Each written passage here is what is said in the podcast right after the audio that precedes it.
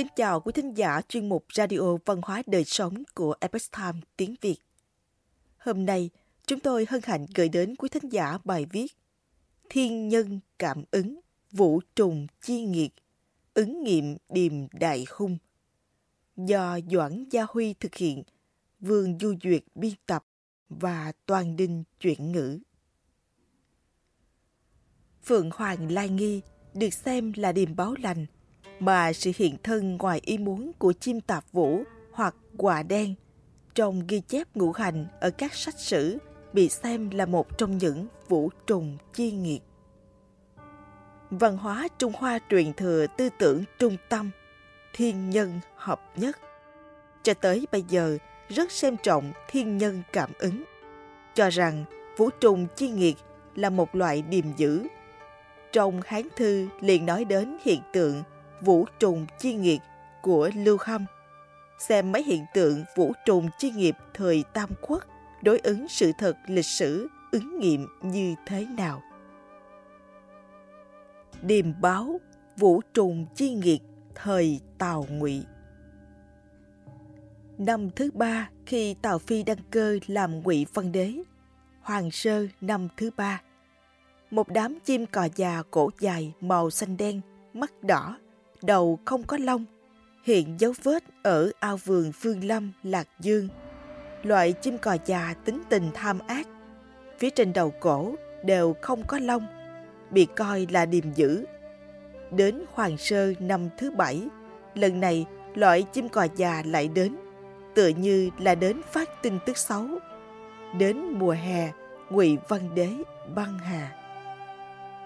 Ngụy Minh Đế sau đó kế vị, lần đầu trong các mặt quân sự, chính trị và văn hóa rất có thành tích. Đáng tiếc, đến cuối cùng xây dựng rầm rộ, bỏ bê chính sự. Năm đầu niên hiệu Cảnh Sơ, Minh Đế cho dựng Lăng Tiêu Cát. Lúc này, chim khách có màu đen trắng lẫn lộn xây tổ phía trên. Ngụy Minh Đế hỏi sử quan Cao Đường Long, đây là điềm báo gì? Cao Điểm Long trích dẫn câu thơ Duy thước hữu tổ, duy cù cư chi trong bài Thước Sào của Quốc Phong thuộc Kinh Thư.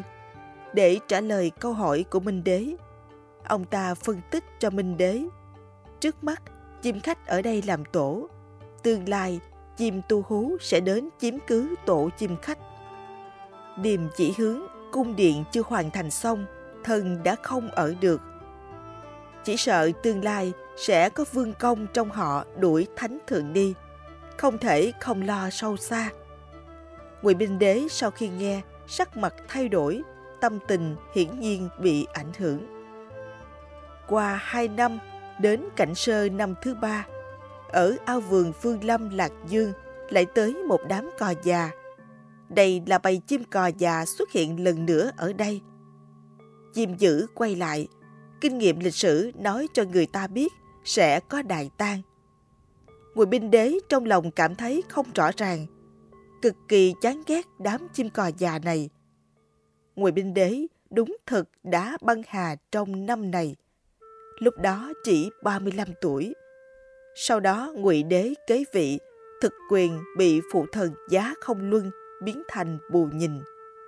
Sau 26 năm, chính quyền Tào Ngụy rơi vào trong tay gia tộc Từ Mã Thị, thật ứng với điềm tu hú chiếm tổ chim khách.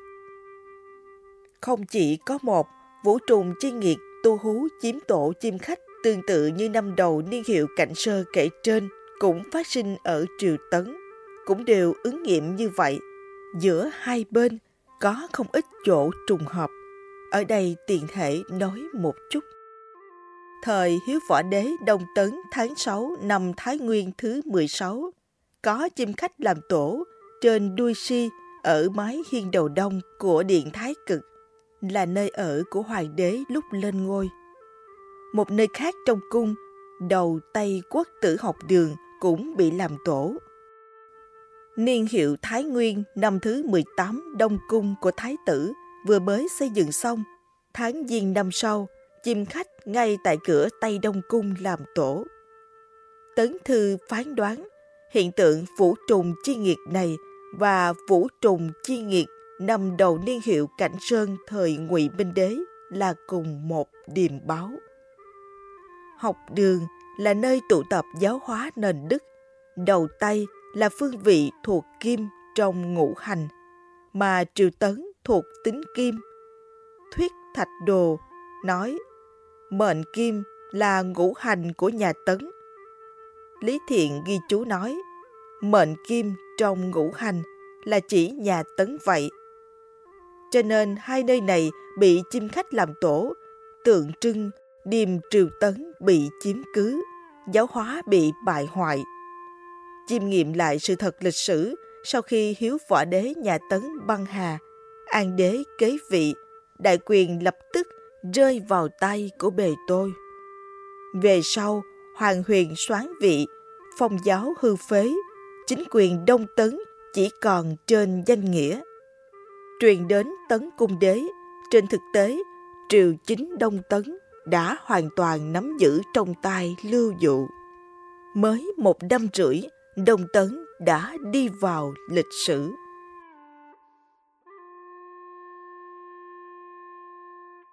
Điềm báo Vũ Trùng Chi Nghiệt nhà Thục Hán.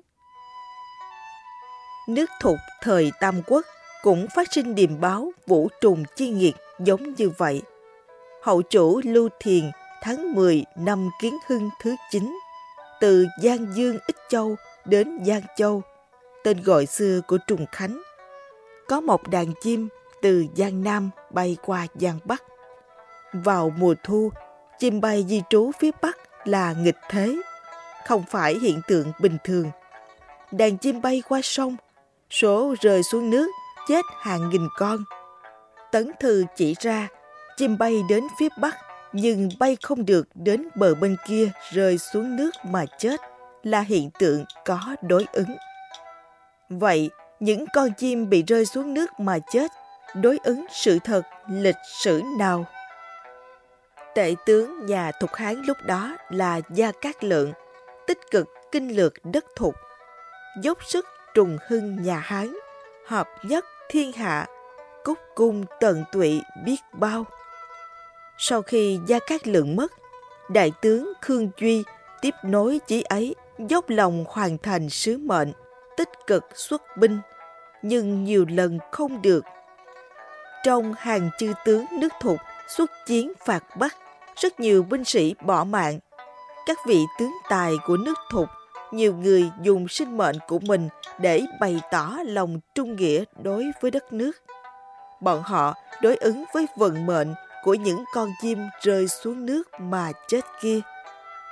Và các lượng ổn định lại đất nước, nhưng lãnh địa Thục Hán cuối cùng không vượt qua được sông Vị, không thể nắm được vùng phía Bắc sông này. Những con chim bỏ mạng khi bay qua sông ngược về phía Bắc. Có thể nói là dự báo trước đoạn lịch sử cuối cùng này của nhà Thục Hán. Điềm báo Vũ Trùng Chi Nghiệt của nhà Đông Ngô. Nhà Đông Ngô thời Tam Quốc có hiện tượng Vũ Trùng Chi Nghiệt tương tự. Thời Ngô Đại Đế Tôn Quyền tháng 4 năm Xích Ô thứ 12, có 2 con quạ ngậm lấy chim khách rơi vào Đông Quán Học Xá ở phía đông Hoàng Cung. Tôn Quyền lệnh cho thừa tướng Chu Cứ đốt chim khách để tế tự. Đông Quán Học Xá là phủ giáo của Tôn Quyền xây dựng. Vương tử trong triều, con em tướng lĩnh đều tập trung ở đây học tập. Dựa theo đại học giả thời Hán và Lưu Hâm giảng giải, chim khách rơi vào trong cung, đây là hiện tượng Vũ Trùng Chi Nghiệt, là bởi vì đế vương đương triều nhìn không rõ, nghe không thông, nên mới có một dấu hiệu không tốt đến để trừng phạt. Sự thật là như thế nào?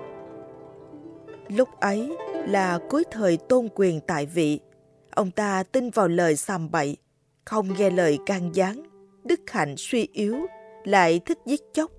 Năm sau, các vùng che chắn đất nước là Đan Dương, Câu Dung đến Cố Chương, nhao nhao phát sinh núi lở, các vùng thuộc huyện Trà Lăng, nước sông tràn lan.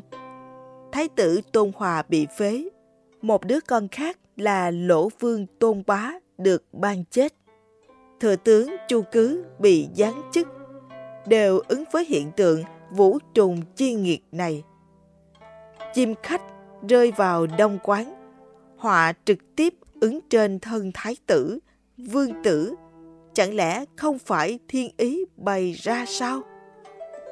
Hiện tượng vũ trùng chi nghiệt này cũng không phải phát ra một lần mà thôi. Qua hơn một năm, đến tháng Giêng năm Thái Nguyên thứ hai, lại phát sinh việc chim khách xây tổ. Năm này, Tôn Hòa thụ phong làm Nam Dương Vương, ban thưởng ở Trường Sa. Khi ông đi thuyền qua Vu Hồ, liền có chim khách xây tổ trên tường thuyền ông đang ngồi. Liêu thuộc của thái tử sau khi biết việc này đều cực kỳ lo lắng, cho rằng tường bòm không thẳng bởi vì chim khách xây tổ mà lệch nghiêng. Chính là điềm báo không yên ổn. Quả nhiên, năm này sau khi Tôn Quyền băng hà, thừa tướng đại tướng quân Tôn Tuấn làm loạn, thái tử Tôn Hòa bị phế, lại bị ban chết. Văn hóa Trung Hoa mang trong mình tinh thần tư tưởng, người và trời hợp làm một. Qua cái nhìn xuyên suốt của sử quan, có thể quan sát được sự xuất hiện của dị tượng và biến hóa của thiên tượng, quy phạm được nền chính trị mà hoàng đế thi hành để đảm bảo đất nước được dài lâu. Trời có đức hiếu sinh, vũ trùng chi nghiệt là điềm dữ, cũng là cảnh cáo. Từ điềm dữ xuất hiện đến phát sinh việc xấu, đều lưu lại một chút thời gian. Sự phát sinh những hiện tượng vũ trùng chi nghiệt này trong lịch sử Tam Quốc, Ngụy, Thục, Ngô đều đối ứng với sự thật lịch sử. Kết quả cũng đều là đại hung, mà lại đều là điềm dữ trước đêm một triều đại diệt vong. Đáng tiếc chính là người chốn nhân gian rất khó phát sinh giác ngộ bên trong thiên tượng, dị tượng, từ đó thay đổi thời thế nghịch đảo. Có lẽ có thể nói như thế này, vũ trùng chi nghiệt đối ứng với hướng đi tất nhiên của lịch sử. Dạ thân mến, chuyên mục Radio Văn hóa Đời Sống của Epoch Times Tiếng Việt đến đây là hết. Để đọc các bài viết khác của chúng tôi, quý vị có thể truy cập vào trang web etimviet.com. Cảm ơn quý vị đã lắng nghe, quan tâm và đăng ký kênh. Chào tạm biệt và hẹn gặp lại quý vị trong chương trình lần sau. Kính chúc mọi điều bình an và tốt lành đến quý vị cùng người thân.